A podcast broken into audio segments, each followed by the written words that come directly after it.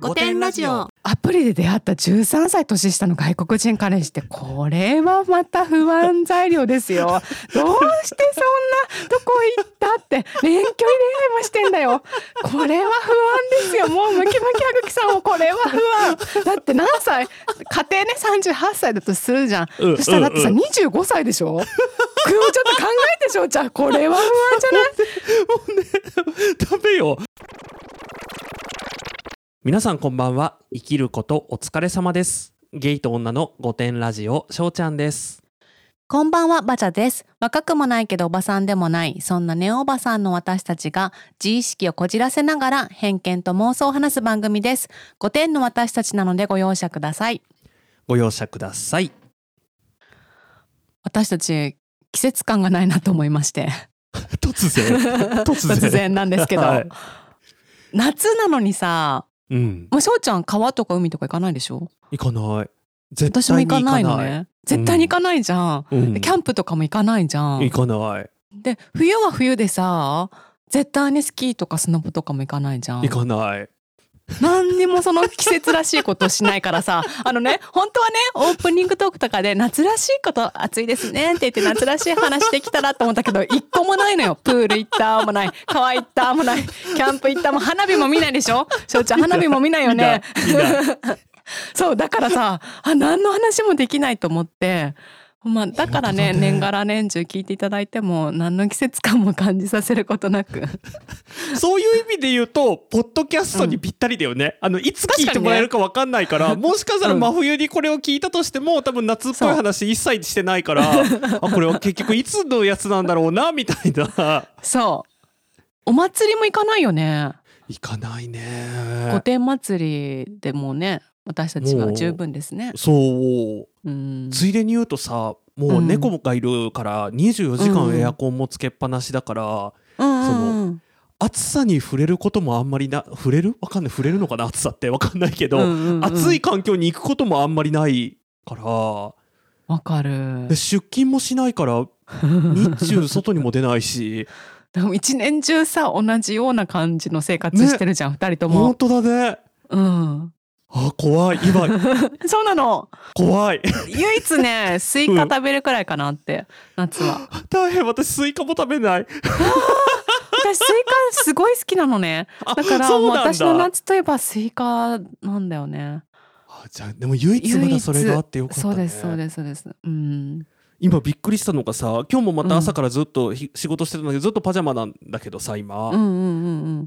パジャマもね上下長袖長ズボンなの,、あのなぜかというと常にエアコンが効いてるからあのちょっと寒いぐらいの温度なんだよね家の中が。じゃあ冬も夏も同じパジャマってことね。そう同じパジャマで基本的にはずっと生活ができるから。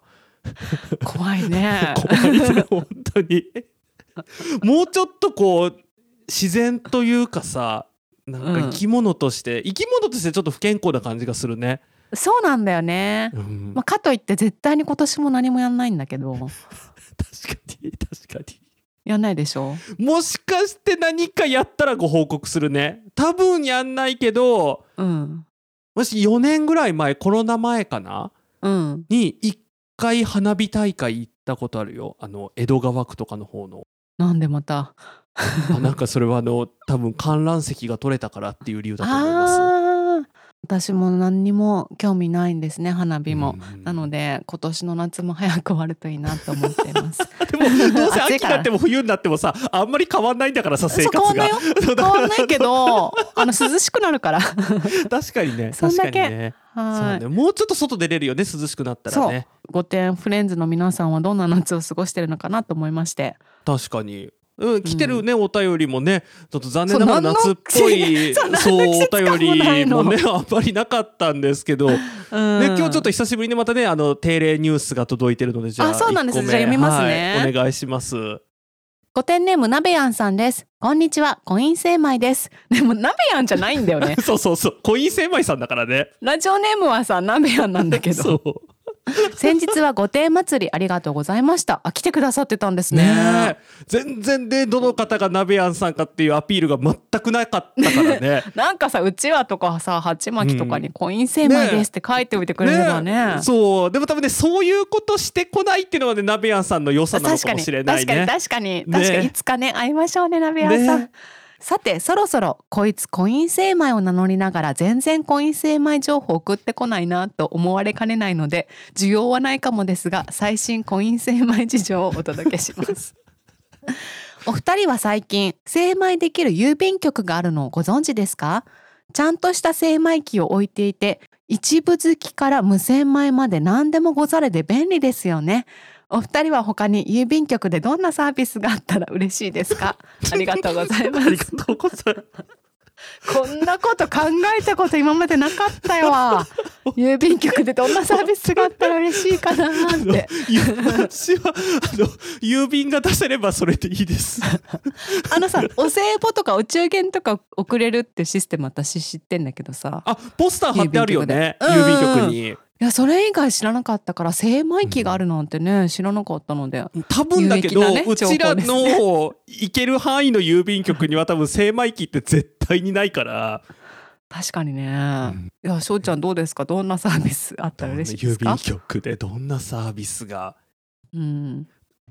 これコロナ以降なのかな？コロナ前です、もうちょっと夜遅くまでやってたりとか土日結構受け付けてくれてる郵便局があったのね。うんうんうん。それがコロナ以降なのかそれかまた別の事情なのか分かんないけど本当にないの、郵便局で郵便物を出せなんていうの？窓口で出せる時間って本当に短いのね。サラリーマンやってるとさすごい難しくない、ん。5時までとかじゃん。そうだからもうほぼ無理なの、あの郵便を出しに行くっていうことが、あのまあもちろんねポストに入れれば別なんだけど、うん、窓口で何かするっていうことがほぼ無理だからまあいろいろね人件費とかいろいろ大変なのはねうん。分かるんですけどもうちょっとだけ遅くまであ本当だよね。朝始める時間ちょっとずらすとかどうでしょうね。11あ早時オープンみたいな。11時オープン19時閉店みたいなすごい。どんなサービスでねそういうのことって私思いつきませんでした。確かにそれもそうだよね。そう。あのうん私本当にあの別に余分なサービスあのコイン精米とかも一確かに。切いらないのでそうもう忠実にあの郵便を出すっていうことにねあの注力してうん。いただければなって思ってます、そうですね。じゃあ次のお便り言っていいですか？はい。ごてんネーム小金持ちさんです。いつも楽しく拝聴しております。30代女小金持ちです妊娠中に御殿ラジオに出会い誘発分娩で4日間の陣痛に耐える間も御殿ラジオを聞き続けていました。すごいね。すごいね。ありがとうございます。そんな大変な時に、何か不謹慎なこと言ってなければいいんですけどね。本当にちょっと今ねヒヤッとしちゃった。なんか、なんかよからぬこと言ってないかなっていうのがうん。誘ね、発が遅くなっちゃうような、ね、そうそうことをそう。そう言ってなければいいですそうねそう結局帝王切開となり生まれた娘は呼吸の問題で NICU に行ってしまいコロナ禍でお見舞いが来られない中一人残された病室でお腹の傷の痛みと赤ちゃんの心配と戦っている時にも御殿ラジオの生きることお疲れ様ですに助けられました。そんな娘も先日元気に1歳の誕生日を迎えることができました。苦しい時の私を支えてくれた生きることお疲れ様ですの言葉のように娘には元気に生きてくれるだけでありがとうとこれからも伝えていきたいと思います。ラジオネームの通り私含め周りには小金持ちのいけすかない女が溢れているのでそちらのお便りもさせていただきたく思います。大変暑いのでお体ご自愛ください。ありがとうございます。ます。ねすごい途中までねいい話だったのに急にあのいけすかない 小金持ちの話を今後はねお便りしますねっていうね宣言までねねしていただいて。ね。え大丈夫ですか？小金持ちのいけすかない女の方がねこんな素晴らしいね生きてるだけでいいんだよっていうことに気づいちゃって大丈夫ですか、そうそしたらね周りのね小金持ちのいけすかない女からね ちょっとこう一歩違うところにね立っちゃうとね なんかあれっえてなんかあれ？あなたたちこんなことで感謝してるの？って私は生きてるだけで感謝ですよって。って言ったらもうね周りの小金持ちの女たちのね今度からのあのホテルランチ会とかにね誘ってもらえなくなっちゃうかもしれないからね。うんそうアフタヌーンティーとかいらないんじゃないですか？小金持ちさんはだって生きてるだけでいいんでしょってねねなっちゃうからね、うん。もうぜひこれをねうん一回忘れていただいて。でもさこうやってさ生まれる前からさうんお母さんがね聞いてくれて、うん。お子さんがさ1歳になっててどんどんどんどんさ、成長していってさ、まあ、小学校5年生くらいでお便りとか送ってくれたらもう泣いちゃうね。いやほんあの時、お二人がいたから私は生まれてこれましたみたいなさ、いやそんなことないんだよ。だって帝王切開なんだからさそうもうとんねうちらは全く関係ないんだけどね、でもこうなんかさ本当にポッドキャストってさうん。誰誰が聞いてなんか始めた頃ってさいつも言ってたこれ誰が聞いてんだろうねっていうさ でもまさかあの分娩とか陣痛に耐える間とかに聞いてくれてる人がいるだなんてね。あでもね私ねあの陽キャやらせてもらってますけど たまにねなんて言うんだろう不安っていうかなんかうん。急に深夜とか寝れない時とかさ2時3時とかさはいはいはいはいはなんかこう不安なことがあったりとかした時って、い、うん。やっぱりねどうでもいいくだらない番組聞きたいなって思うんだよね。そうなんだ。そういう時にねもしかしたらちょうどいいのかもしれない。私たちの番組って。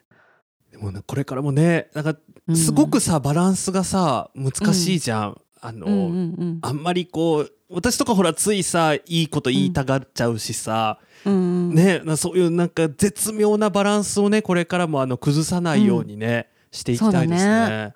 そうだよ。これからもあのこの子がねどんな大きくなった時にお母さんが私を産む前に聞いてたのになんかね意識高い系じゃんって言われたらあれだからね。ね絶対意識は低いままで、そう意識低いままでこれからもねそううん。やっていきましょうね。ねはいじゃあゲスカな女の投稿お待ちしております、はい。ご点ネームムキムキはぐきさんです いやすごい気持ち悪いな。あのさ歯茎関係のさあのご点ネーム他の方もいましたよね 歯茎流行ってますねすごいね。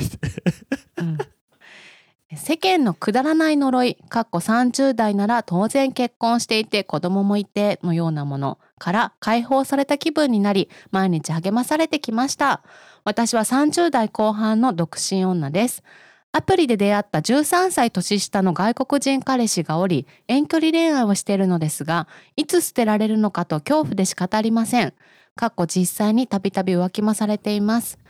捨てられる覚悟で別に結婚しなくても死にはしない今を楽しもうと考えようとしても結局頭の中は捨てられる恐怖結婚したいという呪いでいっぱいですお二人の会話を聞いて改心したいのになぜこんなにも私は彼にこだわってるのか自分でもわからず邪念と嫉妬と執着が渦巻いた束縛女です変わりたいのに変われない本当に人間って難しいですね御殿フレンズの皆様のような秀逸で面白い話もできず長々とすみません。暑い日が続きますのでお体にお気をつけてこれからもラジオ楽しみにしています。ありがとうございます。ありがとうございます。なんか冒頭でさ季節感がないって話したけど、こうやってみんなが暑いとか寒いとかっていうのでご自愛くださいって言ってくださるっていうことであ確かに。私ここちゃんと季節感出てるって今ふっと思っ確かに。ね。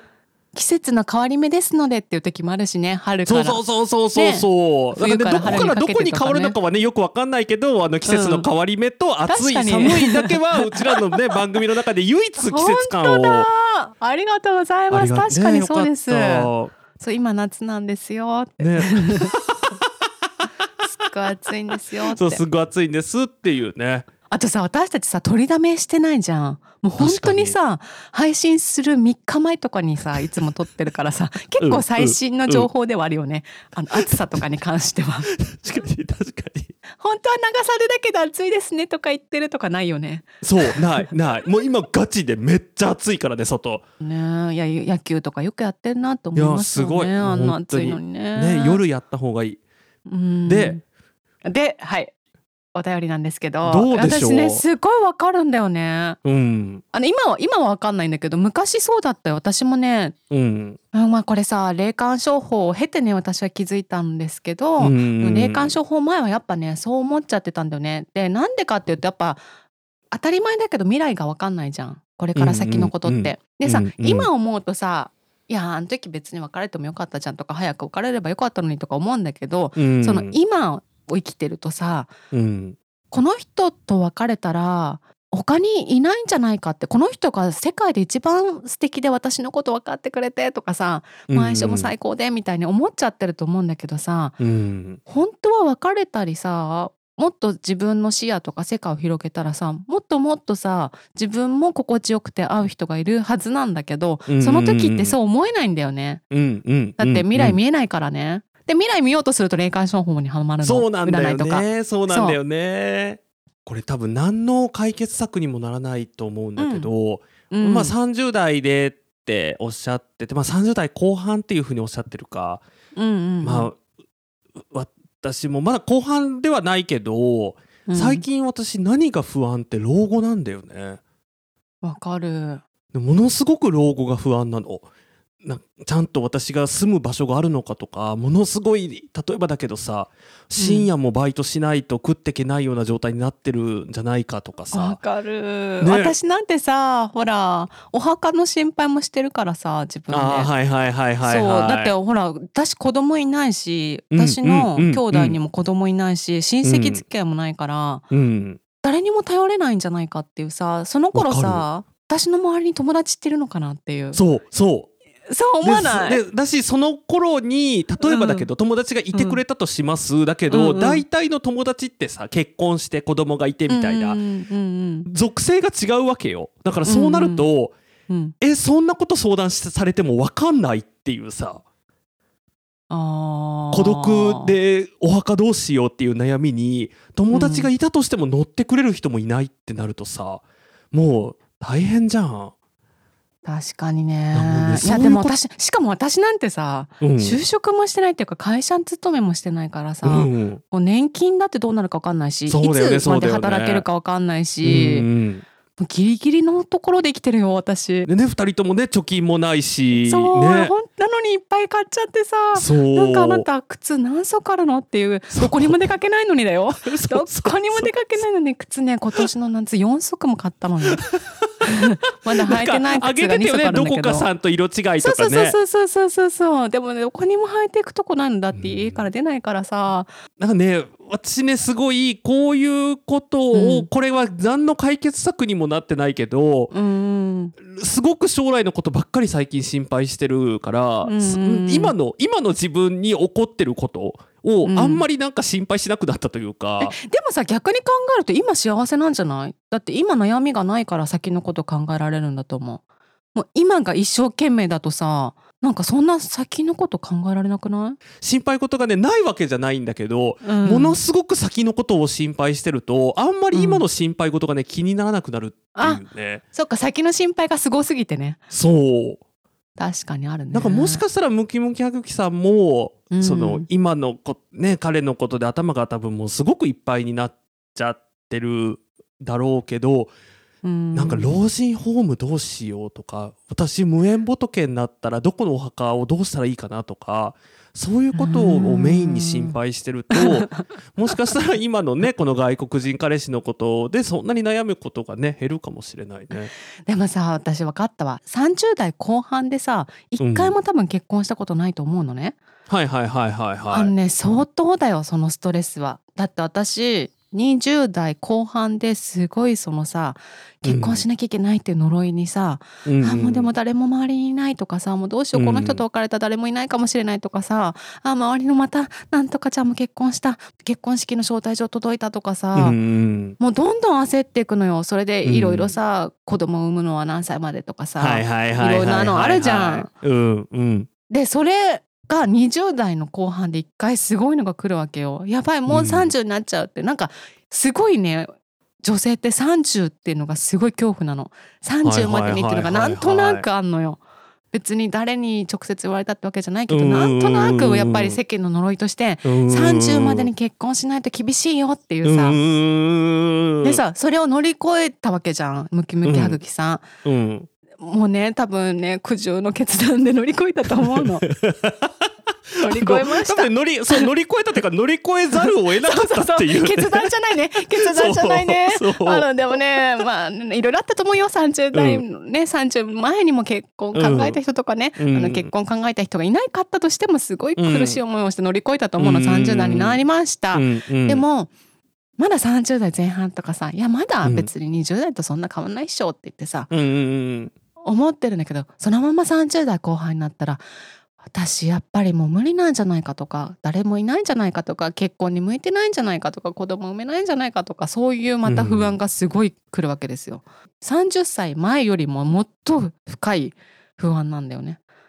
そうだよね。そこだって乗り越えたわけじゃなくてなんとなくいなしてきちゃってるからね。そう。もうでそれで一回来るさとねアプリで出会った13歳年下の外国人彼氏ってこれはまた不安材料ですよ。どうしてそんなとこ行ったって遠距離恋愛もしてんだよ。これは不安ですよ。もうムキムキはぐきさんもこれは不安。だって何歳？家庭ね38歳だとするじゃん。うんそしたらだってさうん25歳でしょ？これをちょっと考えてしょじゃあこれは不安じゃない？ダメよあ震えてきたよだもう震えるだってアプリで出会って海外に住んでるのかな遠距離恋愛でしょ？ね浮気もされてんでしょ？うん。これもうやめよう？もうもうただでさえ不安なのにさ。え、これさやめようって言ってさうん、届くものなの？どうなの？あのね多分分かってるのバジャさんって言まあわれたそうだよね思そうだよね。わかる。そうなるよ私もねねいつも思ってる分かってるの、うん。でもねって。でもそれでも私は言いたい。でもここは一旦やめて40までに頑張ろうっていうふうにちょっとこう気持ちを切り替えて言ってほしいなって思いますね。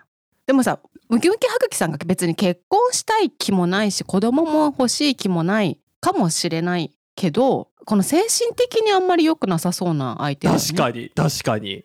やっぱりねもう結論うん。これ前に何何何話で話したかもう何もかももう忘れちゃったけどさうん。30代になってからの恋愛はねやっぱり釣り堀スタイルじゃないと、そうなかなかね難しいよ。プリでそんなね13歳年下の。いやもうね怖いって私怖いそんな人 怖いよね。なんかいいとか悪いとかじゃなくて も怖いよねもう。そう。いい本当そういい悪いじゃない怖い。そう。多分ごめんね私ちゃんとさなんかさ、うん。改めてこれ見たらさやっぱくだらない呪いって書いてあるから、結婚したいわけでも子供が欲しいわけでもないのかもしれないけどでも思っちゃうっていうね考えちゃうっていうのがね。大人の恋愛をした方がうん。まあ多分同世代なんだよ。私とねムキムキムキはいはいはいはぐきさんあのね私だって怖いもん。私怖いからあのねうん本当に大人の恋愛をししようと思った方がいいと思う。その結婚したいとか子供が欲しいとかは置いといて、はいはいはいはい。とりあえず置いといて。そうだって25歳の年下外国人彼氏は大人の恋愛は難しいんじゃない、うん。だってだってもう。25歳だよ。そうそうもうね難しいというかちょっとこれだけはねこれだけはちょっときつい言葉かもしれないけど、ん。無理だよ。無理だよ、うん、だってとんでもない恋愛。え25歳の時何してた？そう。私とんでもなかったよ25歳の時なんて。だよね。私とんでもなくはなかったけどなんか私割ともっとあのもう25歳くらいで結婚したいと思ってたから、その時からもううそんなさ年下外国人彼氏とか怖い怖いと思っちゃう人だったからさ、んなんか割ともう結婚考えてくれそうな人みたいなので見てたけどだからムキムキはぐきさんがもし今後ね、そのご自身の体験を、まあ、小説とかさ、エッセイとかで、ああのコンテンツとして売っていきたいっていう強いねあの思いがあれば今のまま続けてもいいと思うけど、そうじゃなかったらなかなかねちょっと厳しいそうだね。だからもうノートとかで連載するかポッドキャスト始めるか、かもうやめるかっていう、ね、そう どっちか。コンテンツこのもうさタイトルもいいじゃん。アプリで出会った13歳年下の外国人彼氏っていうさもうタイトルでさ、うん。どういうひどいことをされてるかっていうさ。またさ自分の不安捨てられる不安っていうさ。うんでもさもう捨てられる覚悟とかさ書いてあるんだけどさ、自分から捨てるっていう気持ち全くないんだね。もう捨ててやれって思うんだけど。いやだからでだから悩んでるんでしょ。捨てられない。か。から悩んでるんだもんもねう捨ててやろうもう本当に。選ばれる立場って思った方がいいと思うムキムキはぐきさんは。そう。だからやっぱりね釣り堀なんですよ。自分が餌を垂らしてる立場で食いついてきた人と選ぶっていうのが多分だけどちょっと自信がなくてうん。私は選ばれないって思っちゃうところがあるんだと思うから、はい。もう自分は選ばれる女ですって思って生きてる方がうん。すごく生きてても楽しいと思うし魅力的な人に見られると思うんだけど、すごい多いよね。私はそんななんか選ばれるような人じゃないからみたいなことをおっしゃる方っていやでもねお私もそうだったの。だからすごいわかんのね。うん。だからさ自分が選ぶ側なんて思ったことがないから本当に捨てられる恐怖とかさ、うん。もうこの人しか私のこと好きになってくれる人いないんじゃないかとかでさ、うん全然好きじゃない人と会ったりさなんか告白されてもさ、うん。あれまあ付き合っといた方がいいのかなみたいなもうこんな私を好きって言ってくれるしみたいに思ってたんだけどだけど今さその、まあ、霊感商法をね経てねなんよかったなって思う唯一の点なんです唯けど 一のね、うん。もうどうでもいいわってなってからの方が、まあ、モテない。さすがにやっぱりこれはモテないですけど私はね、まあ、自分に問題があるからモテないんですけどあのすごい楽しいし友達っていうかなんだろうな。やっぱりほらリスナーさんもそうだけどさ、うん。ポッドキャスターの友達とかも増えたし、確かにね。とか思うとやっぱりいね、ん。そうそうそうやっぱりムキムキはぐきさんも私は釣り堀で釣りをしてる女だっていう自意識で。そうだよ。そう私に選択肢があると。そう。私が選ぶ立場なんだっていうのをね。その立場でもう一回このさう13ん歳年下の外国人彼氏を見た時にどうですかうん。って思ってうん。決断してほしいね。うんそうなんね一回もう一回そのアプリで他の人とも会ってみてほらたびたび浮気されてるんだったらね、なんか何回かぐらいはねね。浮気してもまあそれでいい分ぐらいじゃん、だからそうやって考えたら、うんうんうん。何回かまあ他の人とも会ってみて、うん。でその中から選ぶぐらいのね。うん、でもね本当ねそのね気持ちの切り替えってすごい大きい気がして私もそのさ、あもういいわって思ってからってすごい変わったのね、うんうんうんうん考え方もそうだし。うん。でも本当におすすめ。もう絶対に変わった方がいい。楽だからだって怖いもんね、怖いよ13歳年下の外国人彼氏ってね。すごいね。ね。なんか恋愛にさ怖いっていうのがね新しいジャンルとしてあるっていう。ね発掘しましたね。ね。うん。あので、うん。ちょうど今ねさっきもお話ししましたけどクソ暑いので、あのこういうねちょっとなんかゾゾってねひなんかひんやりする話っていうのでね 怖いよかもしれないですって。怖いよ。ちょっと私まあ自分に置き換えたらもうえもうだ無理無理無理無理と思って。やめてやめてって思っちゃった。まあそんなの無理よって。うん。ねぜひムキムキはきさんねあの決してうちらはその、す揶揄してるとか、うん、そのネタにしてるとかいうのじゃなくて本当に怖いと思ってるのでぜひその辺あの伝わればいいですね。ねえでもねあのいいお便りをお待ちしてますのでまたはい送ってくださいね。はい第2の道端どこかオーディションちょうど今日最終日なんですけど、なんか思ったよりっていうとあれだけどさ、うん。多くの方がそうなの。送ってくださってすごいすごいななんかすごいなって思っちゃった。私そうなのそうなのそうな言っのてもね3通ぐらいだと思ってたの、私も。でしかもねすごい熱いメッセージだったりとか、これを機に自分が一歩こう踏み出せましたみたいなオーディションに受かる受からないとか選ばれる選ばれないじゃなくて自分がその一歩を踏み出せたっていうことへの感謝。まあ感謝って言ってまたね 私たち感謝とかもあのしにくいというかあのねちょっと自分で自分の首を、ね、首を絞めてるからねこれに関してはね。そうそう。あの感謝じゃないな。自分を褒めたいですみたいなね、うんなんかそういううん勇気みたいな言葉をもらったりとかしてあやってよかったなって思ったの。結構一歩踏み出さないとだよね。自分でさまあ別にスマホに向かってでもいいんだけどさ、うんうんうんうん。何か一人でポッドキャうん。誰かに聞い一人で誰かに聞いてもらうものを作るって、多分こう今聞いてくださってる皆さんってさほとんどがそういうことやったことがないよっていう方の方がもちろん多いと思うんだけど、うん、思ってるよりもハードルがあるというか。そうだと思う。ね。えなんかやっぱりその一歩をね踏み出して、うんそう。踏み出すお手伝いができたっていうのはね。そうなのそう本当。うん。もう一個ね、あの印象的だったメッセージが、聞いてもらっただけでももう満足ですっていうか嬉しいですっていう。すごいじゃんもう。そうなの。一歩踏み出したことで一つうん。良かったってこう、うん。ちょっと成長したっていうか自分の表現ができたっていう喜び、うん。でまたもう一歩それを誰かに聞いてもらえたっていうので、はいはいはいはいはい。そうだからすごいねやってよかったなって思ったんですよね。あのさ去年のさあちょうどこの時期でしたね。甲子園の時期でしたよね。あの食べログ選手権でさ、はいはい。活躍したね秀子のひ孫さんがねこの昨日ツイートしてたんだけど、うんあんまりさ普段秀子のひ孫さんってそんなに頻繁にツイートとかさ、うんうんうん。メッセージとかうん。お便りとか送って来られないんだけど、やっぱ夏になるとさ すごい存在感が出てくるんだよね。ですごいね。あのアイコンも変わっててあのなんか野球部の監督みたいなアイコンに変わっててですごい今年はね食べログ選手権がないってことをすごい悲しんでたんだけど、いうんうん。やでも小生おじさん選手権があるじゃないかっていうことでまたね元気になられてて やっぱそういうこう表現の場ってみんな違うんだなって。